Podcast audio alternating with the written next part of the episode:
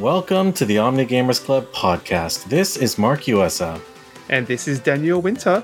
And this week we're honored to be joined by a, a special guest, one of our favorite podcasters and fellow BC boy. Welcome, Aaron. Hello. Hey, Aaron.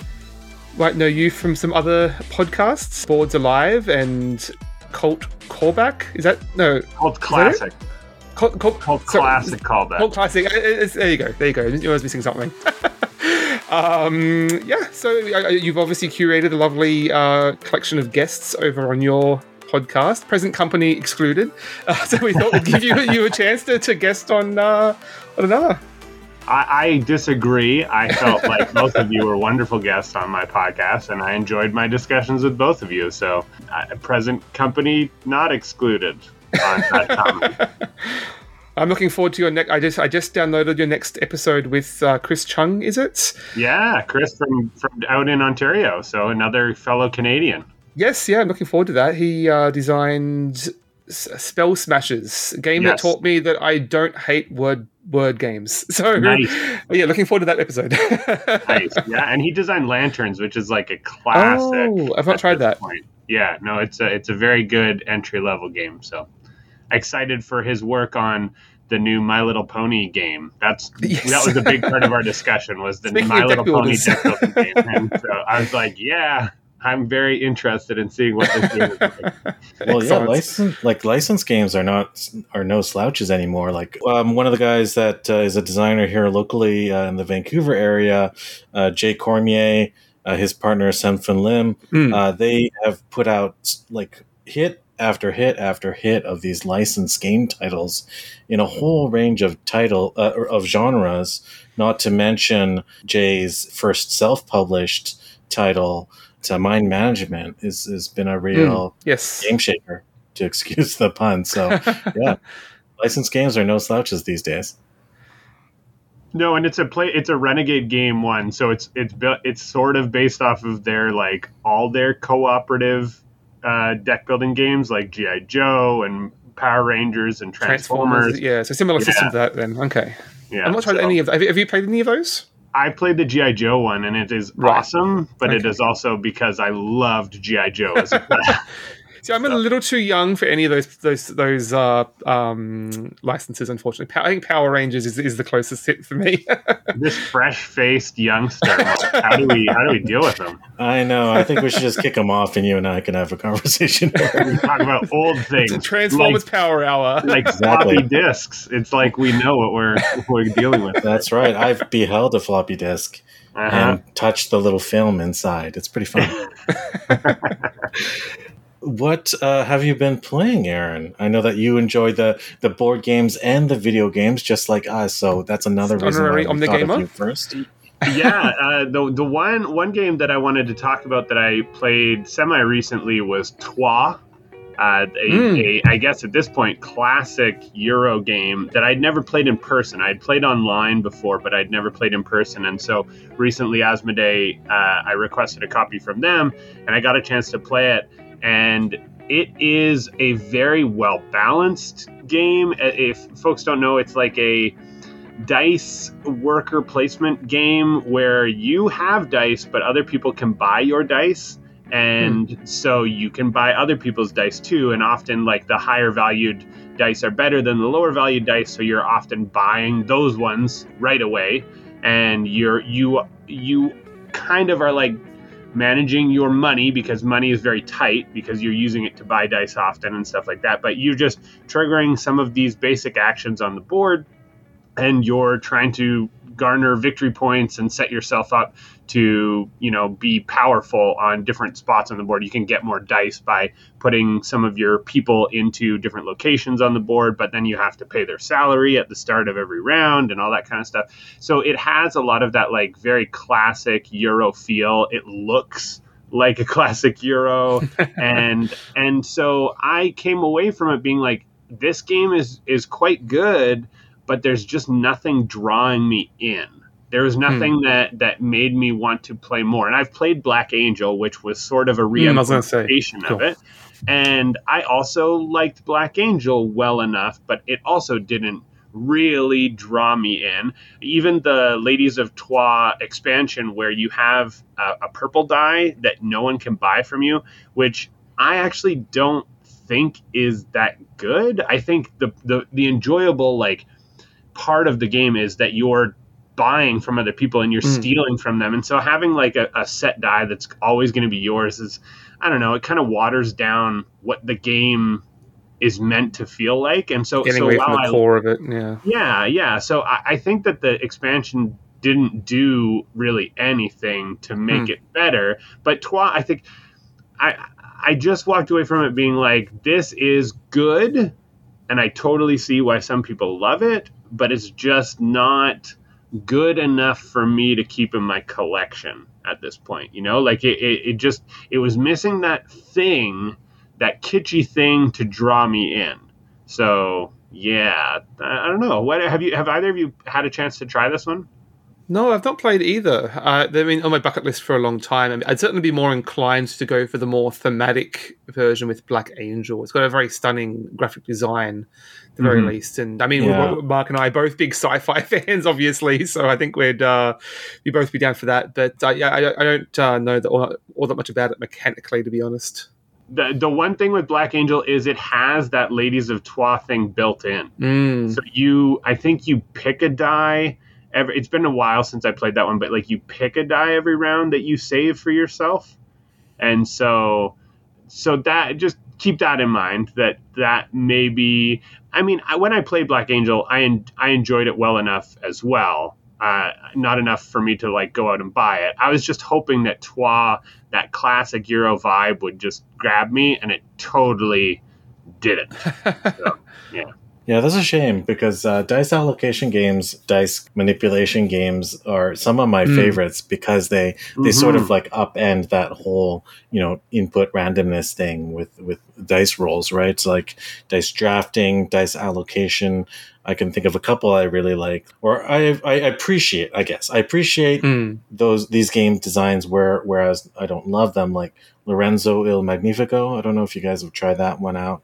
Yeah, that one's cool. I, I just got I just got the new big box in like oh today. that's right yes so uh, i'm i punched it out and everything I, that is one that i really like because everyone has the same dice at their disposal and so that right. one was quite interesting in in in that way and even though yeah, that so one the, see that's the weird the thing is that like even though that one is also a mostly soulless themeless euro I dig that one more because it has more like engine building and and mm. that kind of stuff in it than with Troyes. Troyes is very like straight ahead Euro. So. Right, and then another one I like quite a bit that involves dice drafting, but it is pretty interactive because because you're sort of cutting people off. Is Grand Austria Hotel? Oh, all the dice love that game. Yeah. it's yeah. very cool. You, I haven't played it enough to really dig my teeth into it, but the two or three times I played, I've really enjoyed it. Yeah, I love that game. That's one of my favorite two-player Euros because it's, I love dice drafting so much and just the like room setups. You have to prep the rooms and then you can trigger the actions to fill the rooms and all that stuff. Oh yeah, no, that game's so good. I love it. I love it. I think those types of games that have dice succeed where you have like a personal puzzle, a personal game, and then you have a shared game where you have to compete over the dice that you draft or where you place the things. I like that they the successful ones I feel mix both aspects. It's not multiplayer solitaire, but it's not cutting uh, you know a cutthroat at, at every single moment. Mm-hmm. Yeah, really need you, need to teach me uh, Grand Austria Hotel sometime, Mark. I've, I've not, not got a chance to try that one. I think there's an implementation on um, what is it? Yucata? Yeah, yeah I've, I've, played it a couple places online. It's pretty good. Um, how about Excellent. you, Daniel? What have you been playing? Uh, a few different things. I actually met up with a couple of our uh, mutual friends from Adventure Dice, Blair and Andrea, this last weekend. Went out to a, a new, or relatively new, board game cafe that, uh, Mark, I believe you actually interviewed them on your other podcast. That's uh, right. Tesco's Games, the the Raving Gamer Bistro. It's a relatively new it's a cafe, but it's more of a restaurant. They actually they do full on meals and everything, with with a, a nice board game library and a little uh, retail space. Uh, so we went out there and played a few games, and that was, we had a lovely time. It's all sourced locally, so like local farms, local breweries, uh, all focused around around eat local, I guess. And uh, yeah, tasty food, nice service. Played some good games. That, that was a lot of fun. We what did we play? We played Fleet Dice. Uh, which I've only played solo until recently, which I which was really fun. Obviously, t- ticking off boxes. It's one of one of the heavier roll and write games where you have two sheets each, and you're ticking off boxes every which way. Sometimes, sometimes too many boxes. I will say it's just you you, you get a, a, combo bonus that combos into another bonus, and then like, well, have I finished ticking off all the boxes from the first one yet? Uh, like, it, it's hard to remember how many bonuses you have now. Uh, so it, it's a lot to keep in mind, and I, I think we all inadvertently missed missed some bonuses or inadvertently cheated or something along the way. But uh, a lot of fun because you, are basically drafting dice. There's two sets of dice. There's one that's collecting certain types of fish, and there's another one that's uh, investing in in particular sort of buildings on the docks. And you're you, each round you're drafting one of each set and and ticking off respective boxes, and a, and a nice little engine builder. Like you're, you're you're ramping up combo abilities and collecting fish each round. And uh, yeah, I quite quite enjoyed that one. Nice. Have you tried Three Sisters? Their newer one? No, I really need to try that one. Uh, it's, I mean, that's that's the other. Uh, that's by the same designers. Yes, Matt, yeah. Matt Riddle and Ben Pinchback. That's that's the one. Yeah, uh, yeah. No, I really, I really like the theme for that one, obviously. So I'm, I'm quite keen to try that. Uh, and that's, what's the they're coming out with another one, or there was one other very yeah, similar like sort a, of heavier. It's like a car themed one. I, I oh, Motor City is that it? Yeah, I think. Sure. Yeah, no, I've not tried that either. Yeah. It, it, well, it's it. I don't even think it's out yet. I think they just kickstarted it not that long oh, ago. Oh, of course. So yes. Okay. Yeah. But the, I, I'm I'm very intrigued by those like chunky roll and write games. Uh, the and I've heard really good things about Fleet the Dice game. I've never tried it. I've heard really good things about Three Sisters. So it's definitely both of those are ones that I'd, I'd be totally into trying at some point. Hadrian's Wall is the other big one right. I need to try. I'm a big fan mm-hmm. of um, Shem Phillips's games, so I, yeah, very very curious about that. that Mark, one, have you tried any of those? No, I haven't. The only roll and write I have played with any frequency is Cartographers, which I like oh, because oh, yeah. it's nice mm, and compact. Yes. It's very small, although I think there mm-hmm. are expansions that sort of ex- expand, extend what you can do. Um, but I've seen the art for Hadrian's Wall, and I'm excited that it's like a, it's like a restaurant placemat for children size that you can fill it's, out. It's sheet. Yeah, that really stirs something inside me from growing up in the 80s and drawing on the restaurant placemats and filling out like at White Spot or, or whatever you get here. I, I, I, absolutely borrow my, my daughter's colored pencils when I'm playing Roll and Writes. Best, but I haven't played those. But uh, I'll I'll ask you to to show show me how for sure, Daniel. As for me, I haven't been playing a lot in the way of board games. I've been doing the regular. Actually, I've been playing a little bit more of some older titles on Board Game Arena. Still the primary way I get to play games these days. I've been playing some more. What is it? Century Spice Road, which is mm. like a light-ish sort of trading, mild-ish um, engine building game from. I think it's Emerson, right? Emerson. Yeah. Matsuuchi, uh, whose games game designs I really appreciate. I like some of his other games designs, like Reef, and there's another one I can't think of right now. But that he one, did Specter Ops, which I still oh. have in my collection. Uh, and and of course all the other games in the Century line. Emerson yeah. is responsible for those as well. But only Spice Road is on uh, BGA been playing some of that, and I just booted up another uh, game of Great Western Trail, oh. which Daniel and I covered, and it's a bit of a beast. So I wanted to sort of uh, kick the tires on that again, and for some reason it booted up the old first edition, which I'm not enjoying nearly as much. Oh, oh I didn't think there was a huge difference in mechanics, other than a couple of. It Was, is it relatively minor mechanical changes, right? Is, I guess I just got used to the new art, so I was like, uh, "Oh, they have the old art too." Yeah, okay. exactly. So a bit I'm shocked like, by those uh, those three uh, uncanny valley dudes staring at you. yeah, exactly. I'm like, what is this white dude? this might three percent. They look the same. Well, I played a certain video game which I can talk about at length, but maybe we should kick it back to Aaron. I mean, for me, for video games, I've been all over the place.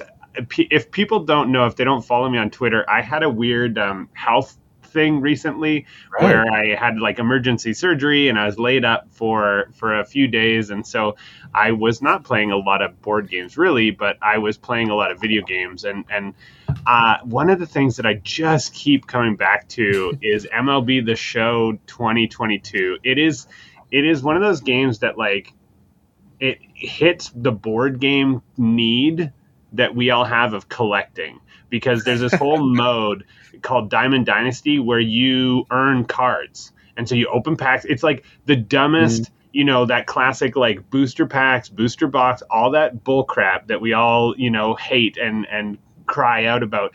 But yet it is so so fulfilling when you're like completing little collections and and they every month they have new goals for you and new missions and new sets of cards that are like classic. You know, I the other day I just got a Ken Griffey Jr.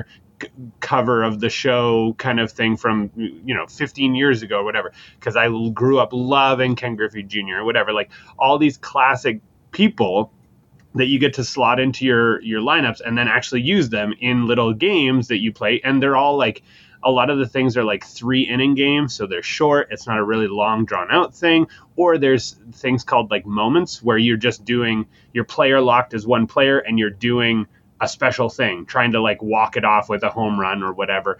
And so it's all these little minute things that you do that earn you points and earn you whatever doodads and wing wangs that you cash in for for more packs or you do certain like goals and that gives you XP and so that unlocks more stuff. Like it's just everything that I love in video games with like with all that stuff with collecting with gaining XP mixed with a sport that I that I love so very much. And so it is just every every time I'm like, oh, I got like 15 minutes, I just turn it on, play a couple moments, and I'm done, kind of thing. And so, uh, yeah, I just can't stop playing it, and it it's wild. Like I haven't spent any money, and I got it on Game Pass, so it's free. so it's like, so it's not like it's not like I'm I'm you know it's not like I'm playing Fortnite and buying all these hot new skins or whatever, but it has a lot of that like that DNA of those types of games as service games. I just play it enough that I don't have to actually spend my money. I'm just investing my life and my time into it. But the other nice thing about it is I can play it when my kids are around, right? Like some mm-hmm. games, I, I booted up Returnal today you know, I don't really want to play that in front of my kids because it's like dark and there's kind of like yeah. creepy alien things and you're shooting stuff. And I don't really like playing shooting games in front of my kids. And so baseball and Floppy Knights, which we're going to talk about in a bit, they're good games that I can just play while my kids are around too. And so, so yeah, so I just can't stop playing this game. It's so, so good. People, if you like baseball at all or collecting baseball cards or any of that kind of stuff, totally try it out. And because it's on Game Pass, and I know you boys are, are huge proponents of Game Pass, uh, it is very easy to, to try out. You get paid by Microsoft. Throw the coin in the in the Game Pass bucket. I was going to say, so just just to show my my uh, sport ignorance, we are talking baseball. MLB yes. Yeah. Sorry, I, okay. I, did, I was 100 percent sure for half of that conversation. There. um, yeah, I mean, coming from a country where baseball isn't even a thing, so so the, the, these cards you're collecting each card is a like a player right? Yeah yeah they okay. they embody a play they have different stats like you can have multiple like so one of the biggest players in baseball right now is a guy named shohei otani he's out of japan. He he both pitches and hits so it's like a cool thing. I have multiple different versions of him right? You can only ever field uh-huh. one in your lineup but you there's like some that are better than others, right? And they alternate reality. exactly, exactly. And so so yeah, so it's each card that you get represents a player either from the past or a current active player in baseball. Okay. So how much time are you spending opening packs, managing your teams as opposed to actually playing baseball? uh, pretty. I would. I play more than I manage. Okay. It's not. It's not like a like a general. I don't play the like general manager version where you're actually trying to make trades and all that kind of stuff. I do get okay. to play more than open packs and and all that kind of stuff. But oh boy, it's you still get that dopamine hit when you open Oh, that yeah. pack. I got a I got a Vladdy Guerrero Jr., which for people if you don't know, he's like the best player on the Toronto Blue Jays, which is my favorite team. I opened a pack today and got him, and so like that was I was like, oh yes, there we go, that's what I need. So you know, straight to the vein, straight to the vein. For Daniel's sake, I remember that when I was growing up in the 80s and 90s, baseball cards, like collectible baseball Mm. cards, were the biggest, such a huge cultural phenomenon Mm. in Canada, of course, but America primarily. I mean, it was a pastime and a craze that Mhm. lasted since what, the 30s, probably? This is the classic Willie Mays rookie card sort of thing in the pack with the stick of gum. I Mhm. remember taking the SeaBus from North Van down to Granville Street in Vancouver, where, where you know Daniel, you and I live, go, going down to Golden Age Collectibles. This was before they downsized, and half of the, half of the store was comic books, and half of the store was sports collectible oh, cards. And they would just have them in display cases like Magic the Gathering cards today, and they would have they would all be in these lucite little uh, packets for protection with an individual price tag on each, and you could collect these, and it was just a phenomenon. Like Magic the Gathering and all CCGs only exist because the Mm. phenomenon of baseball. There wasn't cards. even a game around those. Like there is the there's the pretense of the game with Magic and, and Pokemon, but the, the baseball cards is, is just the collectible. I, I- I know my, my my grandmother had a collected a bunch of um, rugby was the sort of equivalent in Australia, and she collected a lot of those on my behalf. That I had no interest in the actual sport. So my my actual uh, trading card of choice was uh, the Power Rangers movie. Oh, yeah. Oh god, movie collectibles and TV ones. Like I'm sure there was like Happy Days and Cheers and stuff. what people thinking? Oh, back in the '80s. So that just gives me a nostalgia hit. So I know what you're talking about there, Aaron. yeah yeah and and you don't also waste room in your house with all of those things True, there's just a digital version that's not taking up space so Come on, you, you, you know you want that feeling of the cellophane wrapper though, right? yeah yeah what have you been playing? Oh, oh, me. Okay, back to games. Switch it up. That's a baseball term. Um, for me, my obsession uh, for the last little while has been. The story was I told you last episode that I've been playing uh, Elden Ring. I was like, yeah, Hmm. this is pretty good. I'm enjoying myself. Cool. But like not die hard, not as die hard as you, Daniel. But I have Elden Ring installed on my gaming PC, which is sort of on the fritz. So I I had the the thought, oh, I'd like to keep playing something like this, but I want to play it on my Xbox upstairs in the living room. And I just recently saw that the Dark Souls series, the, all of the games were on sale on on Xbox. So I picked up Dark Souls 3 after doing a little bit of research. The whole expansion, everything for 25 bucks Canadian. nice. Thought nice pretty sweet. he finally actually paid money for a game it's fine yeah, yeah, I did, and it's really it's really hitting the sweet spot. Like I love Metroidvania games Mm. more than open world games. So for me, like the revelation is kind of going backwards from Elden Ring to Dark Souls because I never really did the Dark Souls thing. I guess Elden Ring trained me up on the basic mechanics and the basic sort of mindset that you have to Mhm. have to play those types of FromSoft games.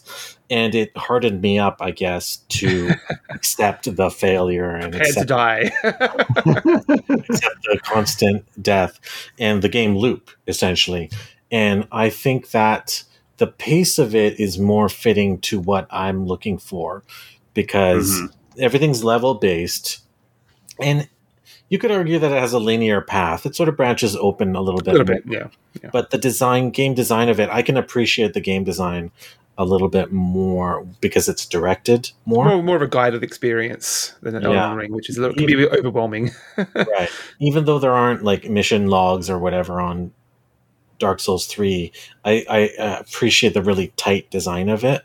I'm enjoying it to bits, and I'll probably continue playing it a lot. And uh, it'll probably convince me to go back to Elden Ring once I've had the run of Dark Souls 3. So One like, thing I really miss about Elden Ring that was much more of a thing in those older games was the feeling of like working your way through a dungeon and going through this gauntlet of enemies and finding a door, opening it up, and it's a shortcut to somewhere that you'd already been, and you've just cut off this huge like you, you you've you've created a shortcut for yourself to cut out a huge annoying part of the game, and like that that sense of everything is connected. Like you only get hmm. that in a little in a few small sections of Elden Ring, whereas the whole game in Dark Souls was like that. Now, like I, I never get bored of that moment. yeah, it's beautiful. That's like right to the core of that Metroidvania DNA. yes, yeah. You know, I know that you love the 2D one, the one with the bugs. What is it? Hollow Hollow Knight, right? Uh-huh. Yeah.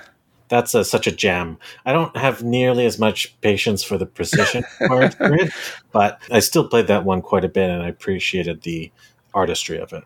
Yes. Yeah. That game's awesome. I love Metroidvania games so much. Like that is so much. Even in Returnal already, there's like some of that with the like you find new stuff that allows you to access things. I'm already Hmm. excited just for that little aspect of of that like Metroidvania type of thing. Yeah, it just hits a part of my brain that I just love. It's like the connection. It's like snap, it fits together, like putting together a Gundam model or something like that. It's- hmm How about you, Daniel? What about uh, what's been taking up your video game time? Yeah, I'll, I'll keep it brief so we don't uh, run too long here. But I mean, we've obviously talked a lot about Halo uh, over the course of the podcast, and I mean, I'm still I'm still recovering from Elden Ring and catching up on some older things that I missed and some indie games. But this last week, I finally wrapped up Halo Infinite. The, the latest game, and I mean the fact that it took me so long to finish it might uh, spoil the lead on the uh, on on what I where I ultimately fell with it. It's a game that left a really strong first impression it like the the core gameplay loop is so snappy. Uh, jumping you got you got a hook shot now. You you like grapple around and you can, you can easily cr- traverse the battlefield and get around behind enemies and circle around and and pull guns to you, pull explosive barrels to you. It felt it- there's a lot more opportunities for improvising on the fly in the battlefield. So that that core loop was great. Unfortunately, you then do the same thing over and over and over again. There's this pretense of the open world in the game. They really don't do anything interesting with it. I feel it's the same. It's, it's only one biome, basically. It's the the, the, map basically looks the same uh, across the whole world. You're doing the same little mini objectives, like saving groups of, of marines and and destroying um, these, these outposts. It's like sort of the Far Cry Three model of go to the outpost, clear it out, go to the outpost, clear it out. Like with only small variations. Then you, you do have these levels where you like the, the actual scripted levels that you go into, but even those feel very felt very repetitive. Like they're using the same, like repeating the same level geometry. So you're seeing the same thing over and over again. So I was a little disappointed there. I, I kind of burnt out on on not really getting those big, uh, like the, the, old school Halo. They had, they had these big. Uh, landmark levels that were so creative and unique Yeah. even if they repeated they, they, some, they sometimes they repeated those levels you do you do play through the same level in reverse but this is just the same thing over and over again so i, I was a, bit, a little disappointed with that unfortunately that was totally how I felt about Halo Infinite. I felt like it started so strong, and some of those early missions and set pieces, the tension was high, and the action felt great and and frenetic. And then you kind of got halfway into the game, and everything just felt samey, and I, I just gave up on it. Like I didn't. plateaus on a, like Yeah. just very very formulaic like there's, how many times you go you work through a level you, you go to a tower you work your way to the top of the tower you press a button and then the hologram of the big bad appears and and and yells at you for five minutes and like it's just a holo- every time it's a hologram it's the same hologram the same guy is yelling at you again and it's like so many times it's that same routine and a lot of the bad guys looked the same, so yes it's like yeah yeah I killed this guy, didn't I? Oh wait, no, I didn't. You know, so it, it was it- the storyline wasn't engaging, and it just really fell flat. There's so many better games out there right now that that we have at our disposal that I just I just never went back to it. So Say I probably gave up earlier than you two guys did. I probably gave up after maybe five or ten hours. Like for all the reasons that you mentioned, uh, it felt quite repetitive and also quite aimless. I just mentioned that aspect of Elden Ring that I didn't love, the sort of like aimlessness. Even though you had lots of pins on the map to hit, I sort of got that Ubisoft open world malaise where I'm like, if there are so many things for me to do, nothing is really important. so why why go do them? I don't know. Maybe this is just a realization I'm having that maybe I'm just not cut out for open world games that they're not good for me.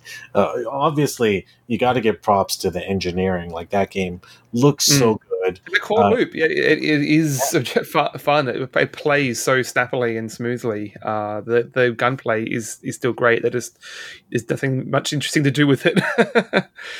The co-op's coming, right? Yes, I was going to say that it's coming up very soon. So I, am I'm, I'm curious uh, to try that sometime, see if that sh- shakes up the dynamic enough. And I, I, I they've not said if they if they're going to like add story DLC, which I have to imagine they're going to. They've invested so much in this engine and this open world, they have to add more to that. I, w- I would hope because the it was the was the ending was a bit of a cliffhanger as as you'd expect from a Halo game. You, you didn't finish the fight. hard to say what they're going to do with with expanding the game because it kind of has been out for a little while now. When yeah, yeah, six months, it, I think. It had its splash, and it kind of really hasn't had a resurgence.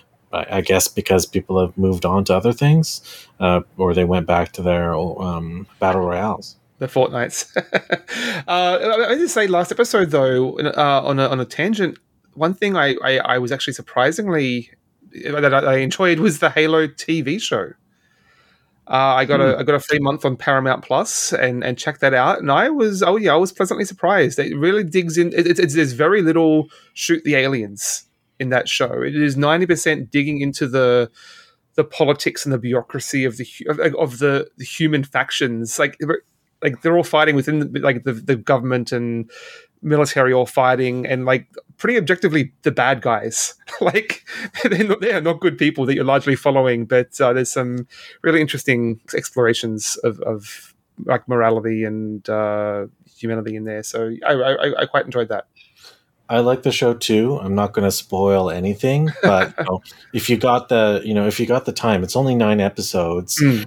The production quality is great it, they obviously had budget constraints. The CG like, is a little sketchy here and there, like the actual alien, but otherwise, yeah, the production is really good. I thought costume sets are, great. I great. got so jazzed when I saw the suit, when I saw the battle rifle, when I saw the warthog, like everything, everything you could produce as a practical effect mm. in that in that show, they just nailed it it just like stirred my soul. Yeah, great, great um, cast too. Really diverse range of characters and and, and people there. So yeah, I I I'd, I'd yeah, get get get your free month of Paramount and at least try out a couple of episodes. I reckon. Yeah, it has a lot of promise. I don't think it's it's the earth shaking space epic. Doesn't hit the landing or anything, no. but you know, it's as as a glimpse into a universe. Mm. It did an admirable job maybe it's partly expectations, but uh, no, I, I, I, enjoyed it. Oh, people on the internet having expectations. Uh. All right, what do you think, guys? Shall we talk it's, about yeah, the main event? Sounds good. Danny, you want to tell us the title of the game? Yes, we are talking Floppy Knights, a new game it's uh, Xbox and PC. I think it's uh, computer and, and, and, and, Xbox. I don't think it's on, on Switch or PlayStation.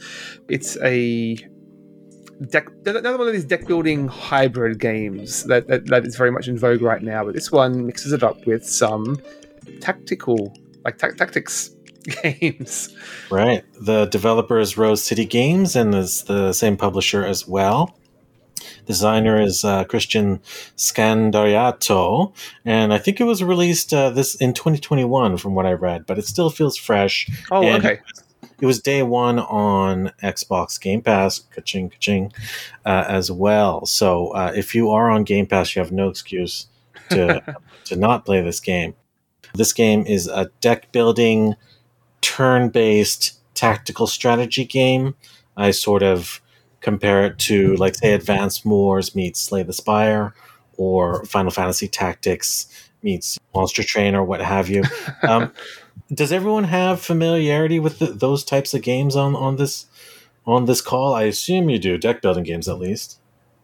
Yeah, deck building games for sure. For me, the thing that made me excited to talk about this game was because it's a tactics game. I, I hmm. grew up, I played Final Fantasy Tactics when I was, you know, 14, 15. Whenever I got a PS2, and then I went back and got Final Fantasy Tactics as a PlayStation game to play on my PS2, and then just fell in love. I played Tactics 2 on my whatever handheld Game Boy or whatever it was.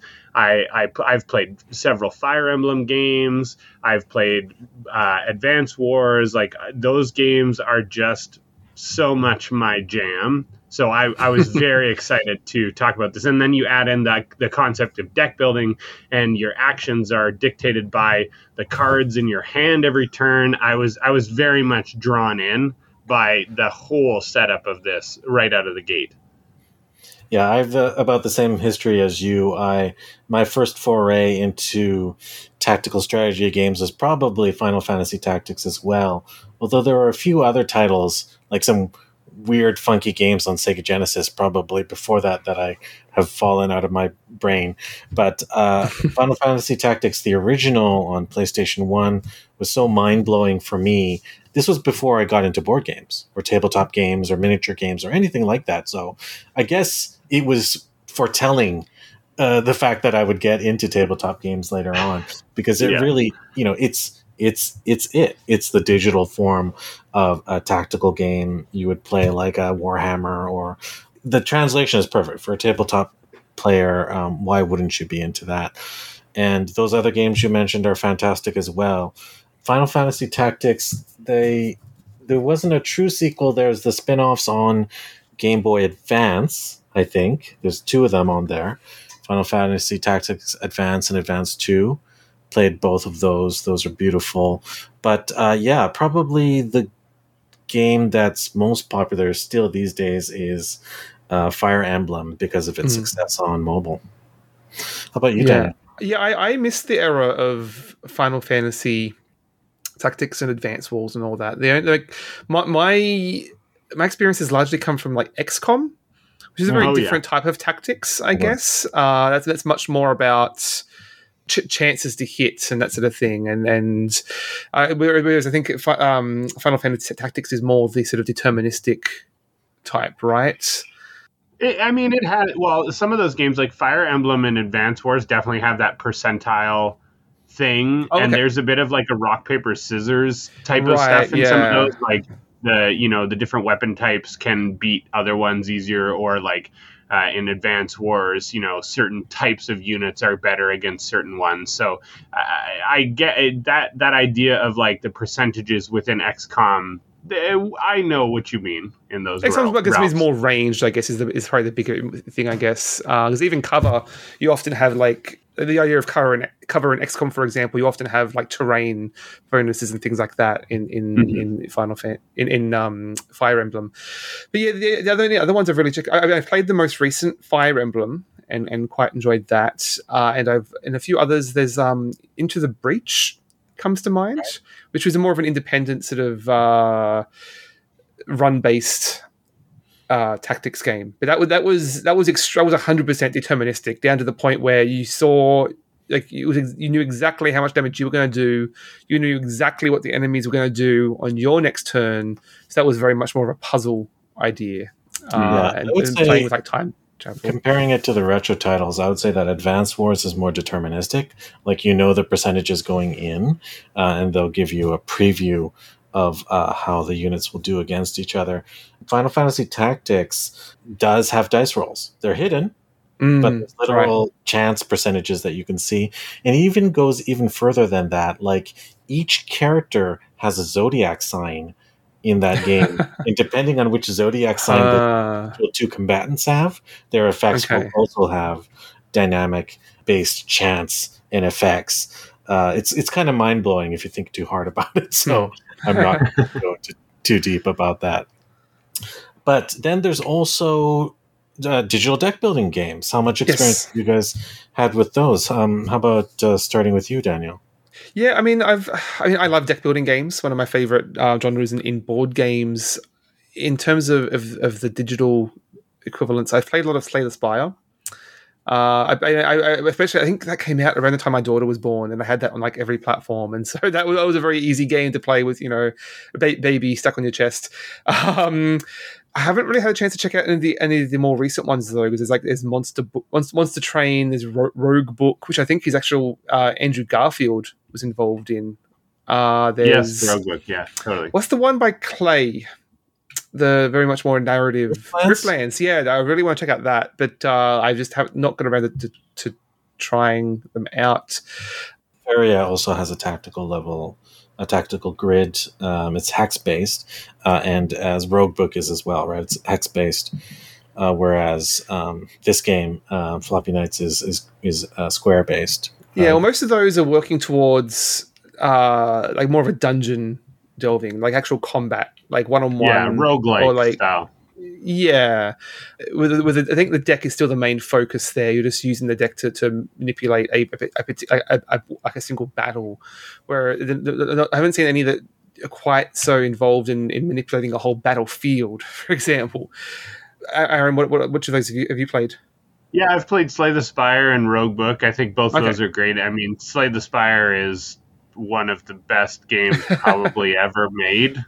Like it's just Mm. a board game or card, uh, like video game. It's just so well done, and I, I I've spent hour like hundreds of hours playing that game, kind of thing. So yeah, I, this one is. I mean, I was thinking about it. This one is more of a deck construction game than Yes. a deck building game. Right? Yes. Like I mean, you you don't build the deck during each battle. You you get new cards and you can buy new cards and you add those to your deck after the game. So it's actually closer to I don't know, like, Like, a Magic, magic, Gathering. Yeah. that Yeah. that type of thing, which which is Star interesting. Wars and I didn't Destiny.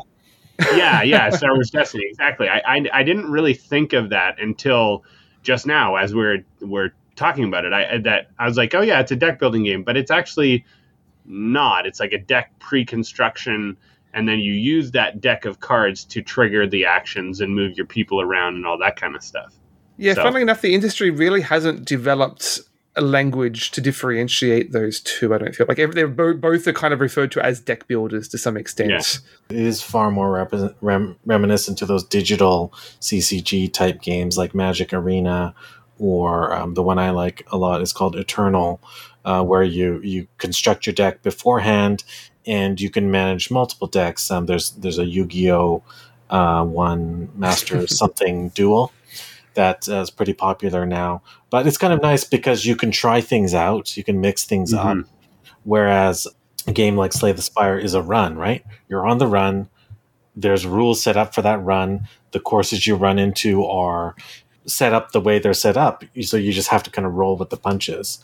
It's a really good point because like i there were times where i would start a match or like not a match but like a, a, a battle and mm-hmm. i would get like two turns in and realize oh the the deck that i'm running is not because uh, spoiler for those who haven't played it a ton you start to get more than one deck. You start with a plants deck and then you get a monsters deck and, and yada yada. And so i kind of built my decks in different ways to do kind of different things and so partway through a battle i'll know oh this deck is not going to work or or this deck could work but i need to you know build. There is some some of the missions that you get you like only get to put out five hu- eh, like monsters the entire match. So then i'm like okay i need to build a deck around putting out five beefy boys that i can have cards that will like buff them and make them stronger to keep them in the battle longer. And so that that's where that like deck construction kind of came in and, and made it interesting. I often don't care for deck pre-construction type of games. Like No. i love marvel champions but i'll just go with whatever deck you know final F- or fantasy flight makes for me. And i'm like cool let's shuffle it up and play you know? So so it was interesting in this game that i actually was messing around with decks to fit a strategy and try and complete like a specific type of goal for for whatever the challenges were in this game Yeah, I'm, I'm much the same. I much prefer the sort of improvisational build a deck as you play. Like that is the game. Uh, like Slay the Spire. I, I, I do feel that the decks in here are, are small enough. You're not you're not building like a sixty card Magic deck. At least they start you out fairly limited, so you can just add, add a couple of cards here and there. So it's not a, it's not a huge demand in terms of customizing that, uh, and it's pretty straightforward the interface for for customizing that deck. So that was that that was surprisingly straightforward, and I didn't um I didn't hate it that way. I believe you're capped at thirty cards per deck, and basically you have like one configuration of each of the. At least I saw three factions. You're right. It's the plants, the monsters, and then the gray boys or whatever the third deck is. Um, and it has like it has uh, you have to have one sort of general, like a commander, essentially, uh, and then five move cards. I think you have to have those, uh, and mm. then the commander comes with a sort of a bespoke card that that commander like sort of has an affinity with, and um, that's really cool because even within a faction, there's multiple commanders. So the plants has mm. two, the monsters has two, the gray boys has two, and um, there there may be more. I, I, didn't finish the game, by the way. Did you guys finish the game? No, I didn't even get as far as the third faction, to be honest. I, I, got I got stuck in the second last boss. So like the. Oh not the last world, but the second last world. I got stuck at that boss, and then I was like, "Yeah, I don't want to fight this guy again." yeah. Okay, I think you got a little farther than me. I think I got like five the, to the fifth area. I think there's seven. Is that right? Uh, maybe I don't. I, I don't quite remember. I, I just know the I was. I was close. Yeah. I thought the game was getting pretty boring until I unlocked the second faction, and then it really opened it up for me. I too really enjoyed that experimentation. Sort of like encourages that, right? Like you kind of do have to have that trial and error mm-hmm. before you you know what a level is sort of demanding of you, right? Because they're they're mm-hmm. they're set up in certain ways. Like some of them are, you know, deathmatch sort of things, like kill all the enemies, and some of them are like last ten rounds, and some of them are protect defend these two points. Yeah, there's quite a large variety in, in objective types.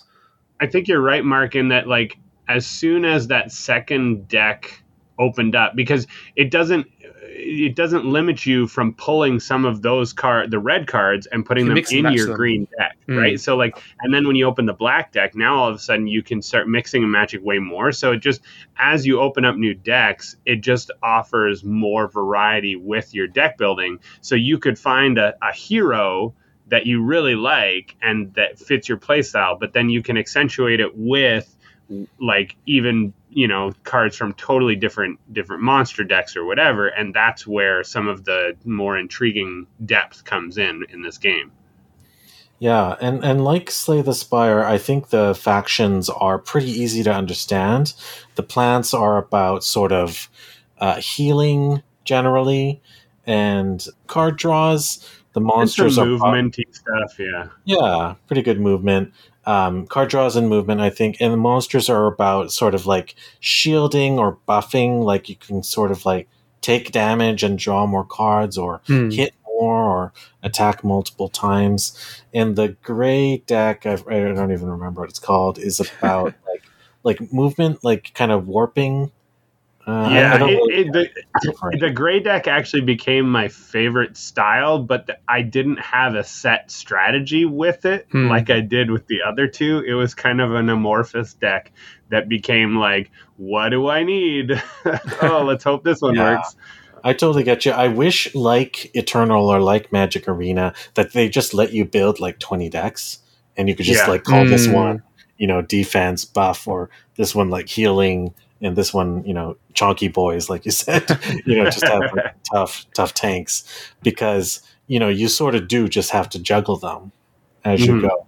But that was a fun little exercise in between levels, so I did. So my problem that. was you when you, you unlock the monster deck, but you only have like one like fight because you, you, your commander is is what is a card in your deck, and you have other secondary monsters that are also cards in your deck. But when you start, you unlock the monster deck, and there's only one other monster. Is your commander and one other monster, and like which at the level that you unlock it isn't really enough to have any chance. So you ha- you have to immediately then start mixing and matching it with the other with the plants decks before you even know what the monster deck is capable of. And I would have liked them just to just, just give me uh, a solid monster deck to to experiment and experience first before, Mm. like uh, rather having to unlock everything. I guess that's where I kind of hit the wall. I kind of varied between like light and lean 20 card decks and then really I tried to avoid the 30 card decks because they felt Oh, a little I'm a bit fat decker. I, I love, I love, fa- I love me like putting putting one of one of everything. Just give, give me some variety, give chaos. I, I I started trying to keep it lean and then just started to bloat and bloat because Mhm. like one of the things is you earn coins in the game as you like complete missions and achieve the challenges and stuff like that but then you can spend that money to buy and fabricate new cards and and like duplicate versions of cards that you already have and stuff like that and so then all of a sudden I just I start bloating up my deck, and I think it's to my detriment in the long run. As I just am like, yeah, but I'll need this card, and I'll need this card, and and I I I don't think I have a good balance for like getting that tight engine rolling to get you through. Yeah, I think what I ended up doing was I ended up going for the bloat as well over time. But some of the cards have a, a delete function, like many of these Mm, games do. It's like you use it and then it's gone, which is not bad because you know that naturally sort of leans out your deck. Essentially, I found that some of the cards were just objectively better than the base cards. yeah, Like some are some are Move like and just do the other thing. right. yeah, yeah. And move and heal, this. move and attack. Yeah, yeah, that kind of stuff. Yeah, They're just objectively better, so you might as well get rid of the basics. Um, I mean, I, one thing I never understood was the difference between destroy and delete. They both say like this is removed from the battle, basically, but one of them comes back, I think, and it was never really fully explained because like the, you've got so you've got your commander, you your commander is a card, you play it, and when you when you do that, it adds two more cards to your deck that I think you're like you're guaranteed to get one of those each round or something. It was never it was, it was it was a little complicated because it's abstracted away. Like you have decks, you have cards within cards. So it wasn't really a clear way of visualizing what exactly is in my deck at any given time. I, I think I know the difference.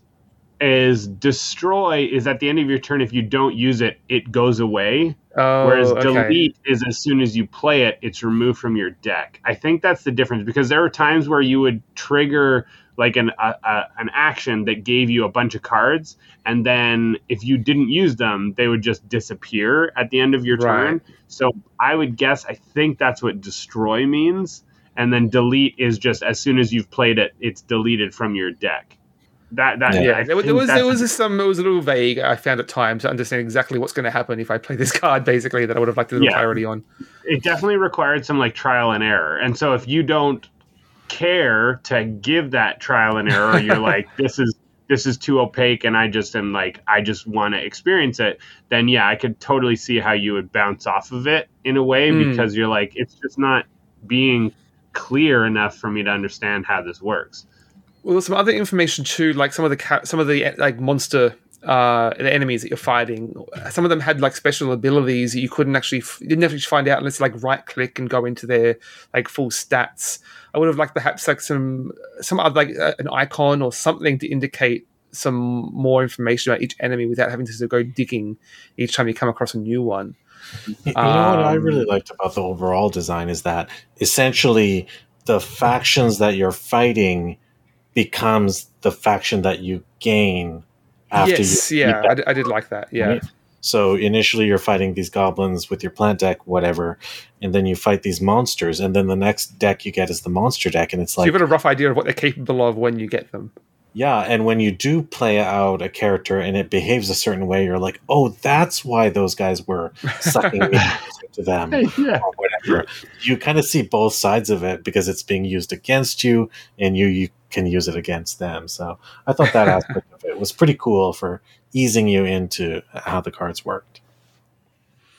The shop was really cool too because it, it incentivized you to play for the secondary condition of each level.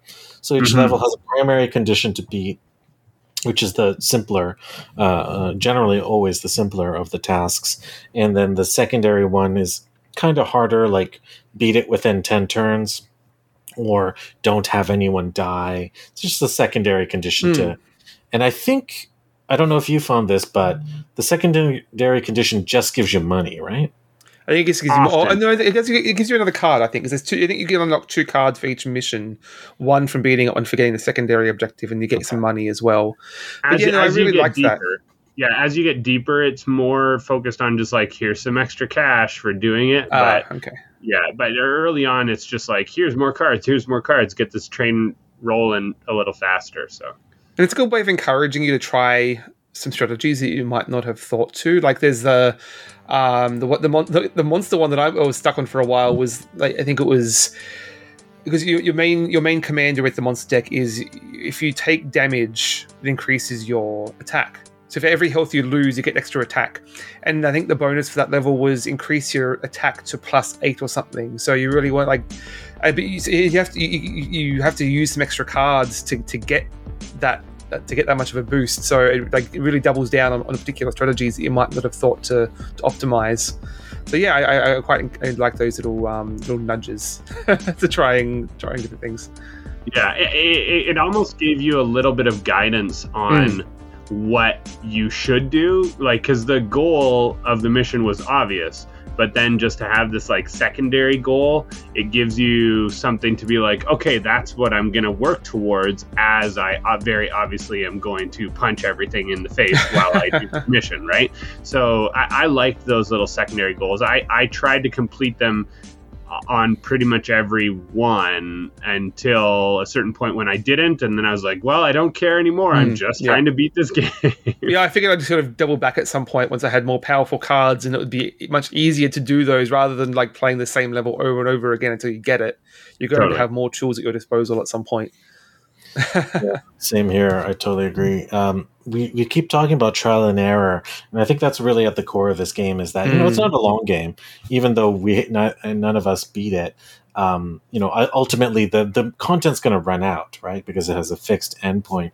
But another aspect that I struck me as different from games, more traditional tactical games like uh, Advance Wars, is that because of the nature that this is a deck building game, your starting draw hand, your hand draw, is going to necessitate a different course of action Mm, for yeah. that attempt at that level.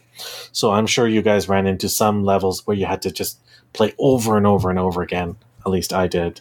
Uh, some some I beat on the first shot, but several of them I was like I had to play like six times mm. because I just wasn't getting it. I wasn't tuning my deck right. I wasn't choosing my card.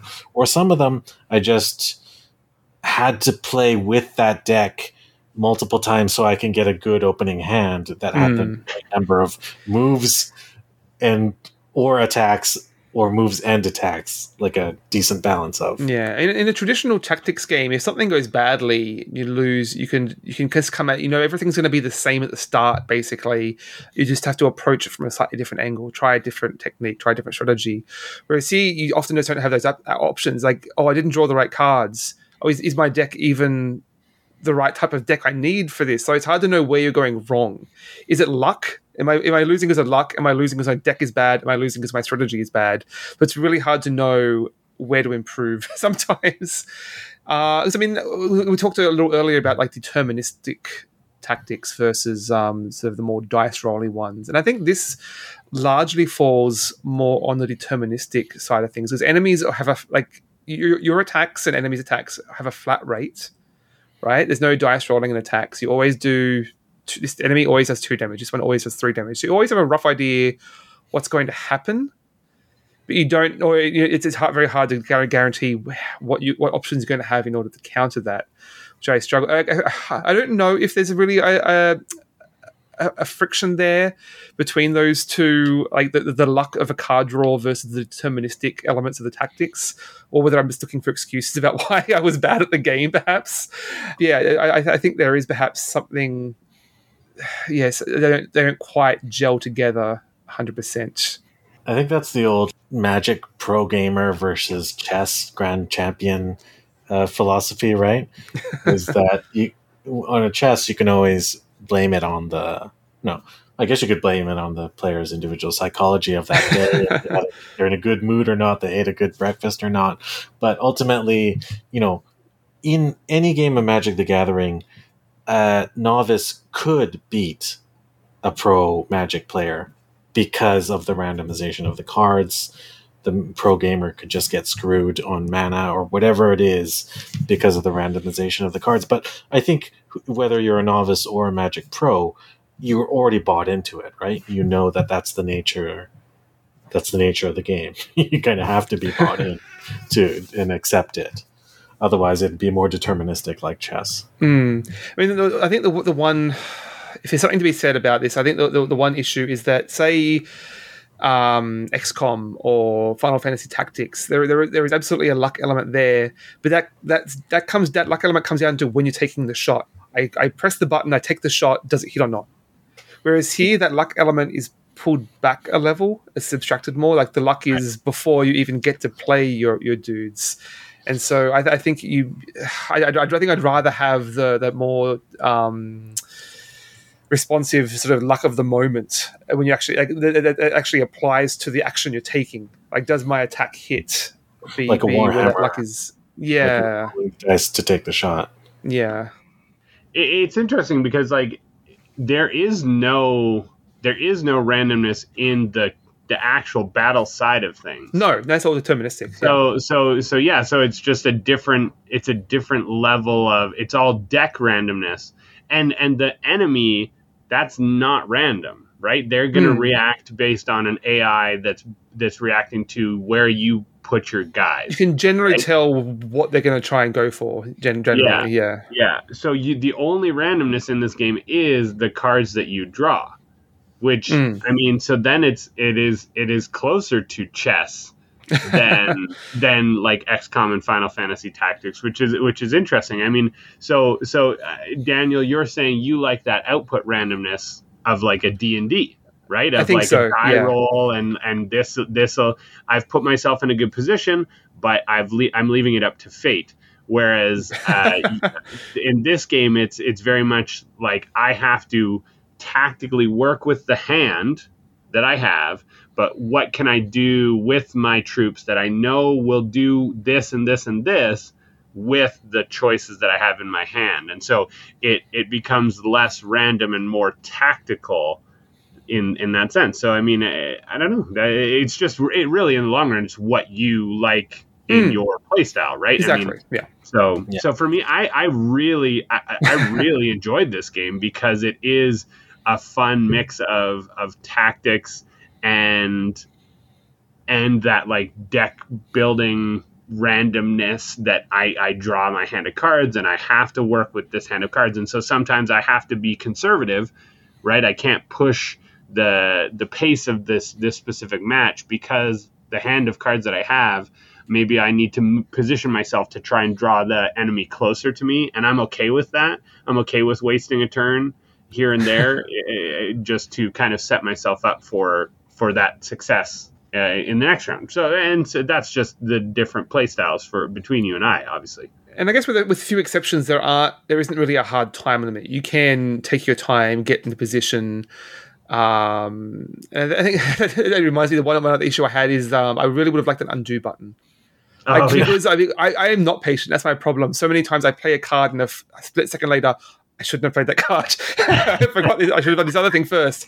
And because because it's deterministic, nothing's changed. There's, mm-hmm. I have mm-hmm. no new information, so it wouldn't really have have been an issue. I think just to have an undo button at least the start of the round. Yeah, yeah, yeah that's true. Yeah, I'm sort of reminded of the earlier discussion about Elden Ring and Dark Souls because I realized when I play that game, like I know I'm going to die when I enter any area, right? Sort of have you you know in your heart of hearts that you're going to die multiple times until you've gotten the layout of the land. You know, around this corner there's a guy on the right. You know, over here there's a guy hiding under this bridge or something like that. So you kind of die and you die and you die until you get the lay of the land and you know exactly what you're going to do like tom cruise in that edge of tomorrow movie where you know you kind of have to play this these levels over and over and over until you know exactly the course that you're going to take with exactly the layout of armaments that you're going to use. That randomness is definitely down to playstyle and, and what mm-hmm. you'll enjoy. I too enjoyed this game. I think it's totally worth the time. I probably started to get burned out around I don't know how you guys how long you guys played, but probably around 10 or 10 hours, 12 hours probably. It's a tight, it's a cute design. We didn't even talk about like, Yes. art, Yeah. but the art's fantastic. It's really approachable, um, cutesy, hand drawn Mhm. animation style. The characters are really likable.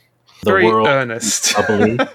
yeah, it kind little, of little twee at times, but it's yeah, it's, Right. it's all very likable. Yeah. kind of reminds me of like new My Little Pony slash like Steven Universe Yeah, level yeah, Adventure Time ish. very cute, and every everybody like no one is that terrible in the world, but yeah, yeah, friendship will and, and love will will save us all.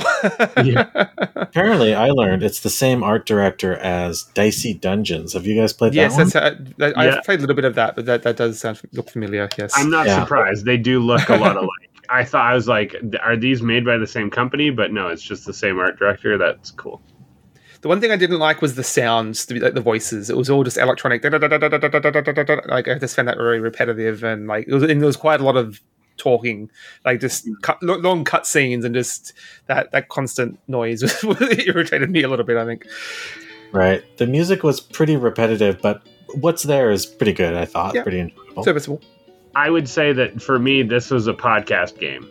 Like you, Yeah. I Oh, listened yeah, to a for sure. podcast while I played this game Oh, because it, I would 100%. pause the podcast while I read the story bits, which are, uh, like you guys put in the notes, fairly forgettable story wise. like it's not, it's nothing that that I was like, ooh, what's gonna happen next? Like it's all just like cutesy setup for each specific type of world or battle that you're in or whatever.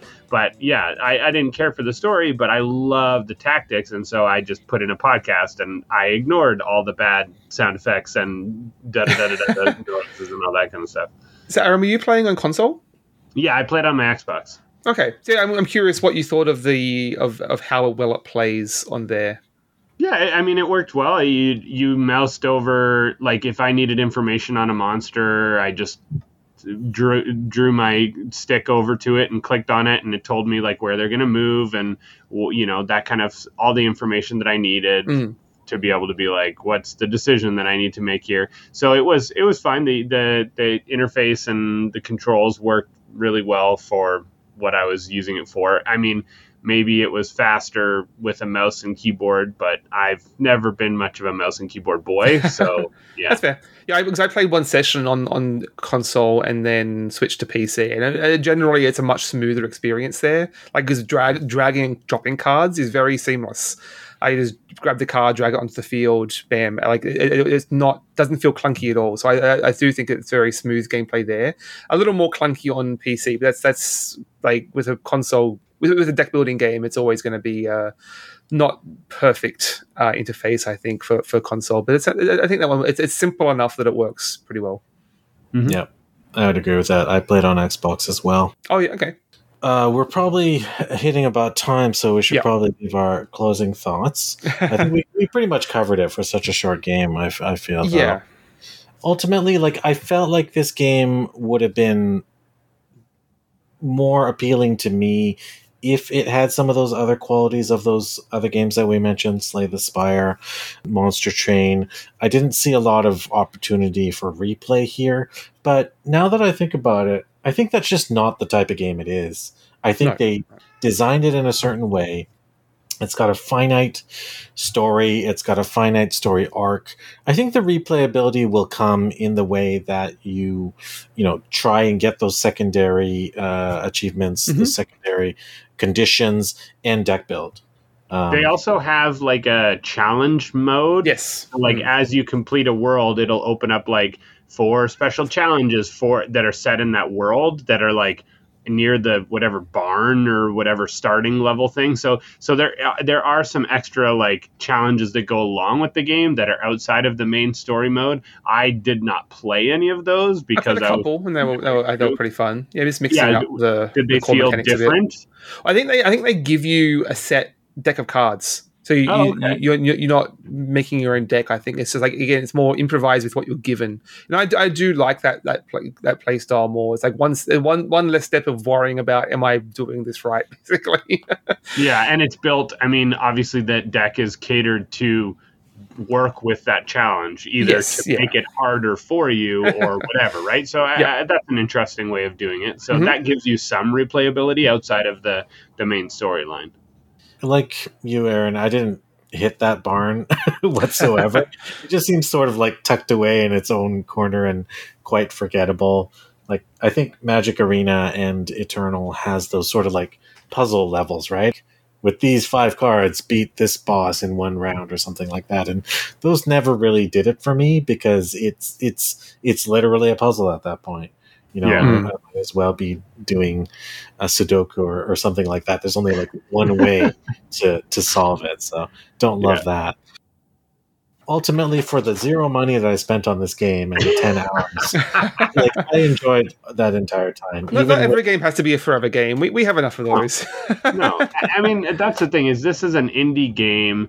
I, I would have been happy paying you know sub twenty bucks for this game hmm. and and gotten an, an experience out of it that that I enjoyed and and I mean it's just a bonus that it was on Game Pass and and all that kind of thing. But like I, I think for a for a fun indie game that's kind of playing in the world of like tactics mixed with deck construction. I, I had a lot of fun with it, and I, I definitely think if you have Game Pass and you like board games and video games, this is a must try.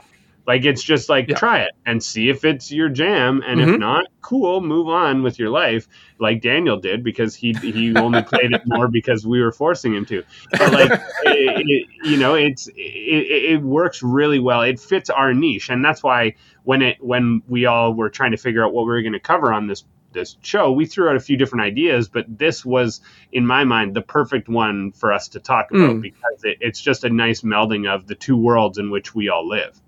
Yeah, that's really well said. I, I can't add much more to that. You you covered all the spots. It, it is a perfect balance. Balance. If Mhm. you're an omni gamer like us, you like your your video games and your tabletop games.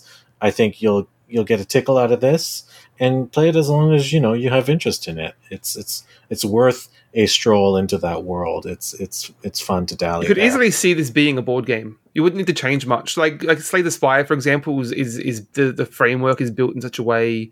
Um, but there's so much randomization and, and, and thing that you wouldn't be able to do that. Whereas this, this I mean, the fact that this is such a a, a guided experience does very much, I think, feel like a like a like a board game. You could do you could play it like a campaign um, board game. I could, I could see that. I could quite easily see that happening before I forget, that I, speaking of Game Pass, there is another game for the same developer, Garden Story, I think it's called, that just got added this week.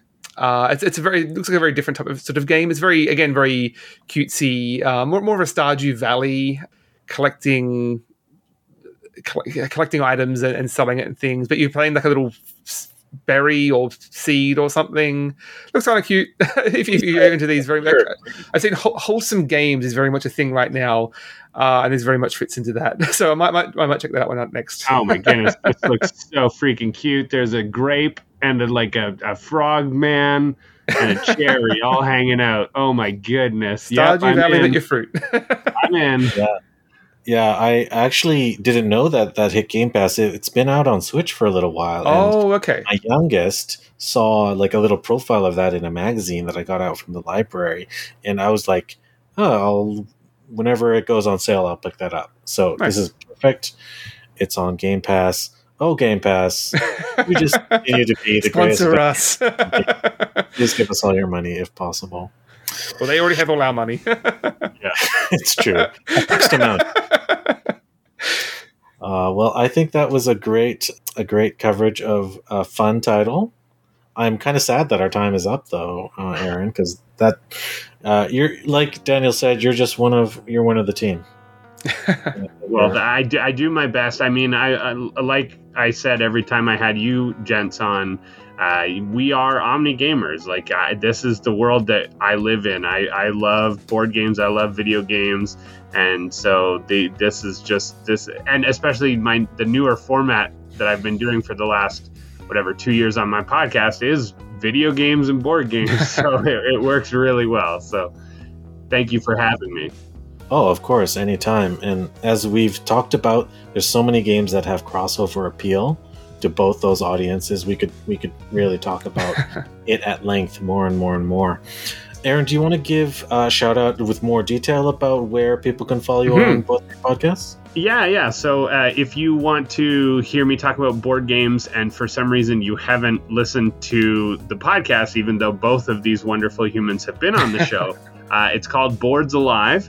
You can find me on Twitter at Boards Alive, or the website is boardsalivepodcast.com and it has all the episodes from that show as well as all the episodes from the other podcast I do with my partner called Cult Classic Callback. It's a classic movie and TV show podcast where my wife and I we just missed out on a ton of stuff growing up. uh, stuff like E.T., uh, we just did an episode on the Last Starfighter. We did, we've done you know Alien, all sorts of uh, Goonies. You know all these movies that we just never watched growing up, and so we we watch them. Eh, but we have a special guest on every time that loved that thing and so we watch it they rewatch it and we say we talk about it and say like did we have fun with it is it hold up after all these years all that kind of stuff so it's kind of nostalgic uh, if you if you think that's interesting to you, check out uh, check out the feed and pick like a movie that you love and just listen to that. We've we've had all sorts of different guests on both from the board game world as well as like not the board game world. Uh, and so yeah, just pick pick a movie or a TV show that you love that we covered and and listen to it, and then you'll decide whether or not we're worth your time there. So, yeah, no, I, I, I love the plug. My only problem is I've not seen any of those movies either. exactly. Well, Daniel, you're a young boy, uh, so like most of these movies weren't even made when you were alive. So I, am not too I'm not too surprised that you missed out on some of them. So what's up next on the on the playlist there?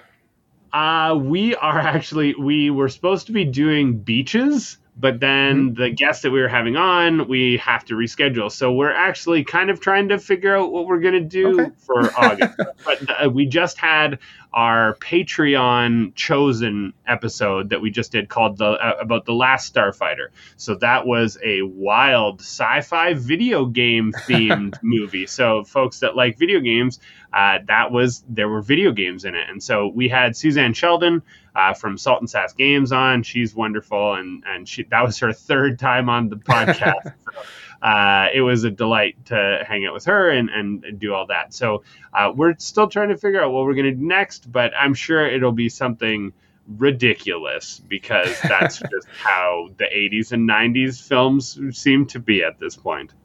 Excellent. Well, stay tuned. Last Starfighter was like the original Matrix for me. I mean, it has that twist at the end, and uh, I won't give it away. And there's a callback to, there's a reference to Last Starfighter in a game that we covered called Guardians of the Galaxy. Oh, see, I would have missed that. oh, I, I, need to, Mark. You might need to tell me what the reference is. It's it, I, I don't. Some ears. of the stuff they mentioned was licensed, and some of it was made up. But there was, I think, it was a made up like movie poster in the bedroom. Oh, referencing a setup ah. like the last Starfighter. So that's gotcha. that light touch reference to it. Also, the general plot, right? Yeah, yeah, yeah. But a fine, fine choice. Awesome. Uh, so excited that to have you on, Aaron. And I, I, if I have anything to do with it, this won't be the last time you're on. yes, thanks so much for joining us. Yeah, you bet. Let me let me know when when y'all want me to talk at you more, and I'm happy to join you at this point, we typically uh, talk about the next game that we're going to play, but I don't know if we decided on one. Did we, Daniel? Uh, I think we've tentatively picked on one, but, but we'll say that we're um, we'll allow ourselves the opportunity to change that if necessary. sure. And what was that game then? Uh, well, since we're going back to board games, uh, we're going back to a classic that was just been added to a board game arena that neither of us have played. That is Tigris and Euphrates. Oh, Aaron, have you played that at all? I have. I used to have the app on my phone, and I'm not a big fan of it. Uh, okay.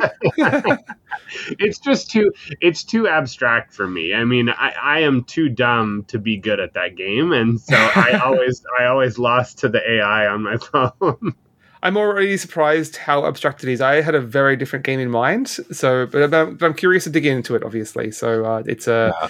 lo- lo- a long time been a been a favorite. They're out of print right now, I believe, so it's been hard to, to get to get uh, Yeah, hands on. I I need to learn that game. I ha- also have an app version of it, so I'll try it out there a few times. I'd like to suggest as a fallback, maybe we could play Grand Austria Hotel.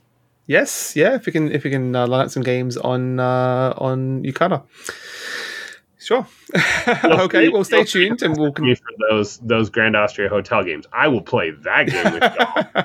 That game is save that. I do need to for- it down a copy of that game because, like, the deluxe edition has like tiny little pastry tokens and and all kinds of fancy I just things my, that, I, my- that, I, that I need to not eat. So yeah, my friend just 3D printed a bunch of pieces for me for that because I I love the game so much. And there's like an expansion that's coming out this fall. Like I Oh, think lovely. Essen is is like the the expansion's coming out. So yeah, no, I uh, I love that game. So I would I would definitely play that if you want me to play that with you. Yeah, well, I think if there's an expansion coming out, why don't we do it in the fall, Mm. coinciding with the expansion, and we can kind of it'll be a nice timing thing.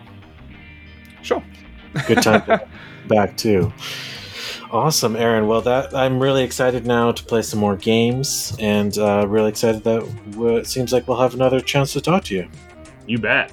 Well, thank you so much. We don't have a, a way to wrap up the show, so keep playing games, all sorts of games. 'cause all Game sorts of games on. Give us a catchphrase, Aaron. I don't know.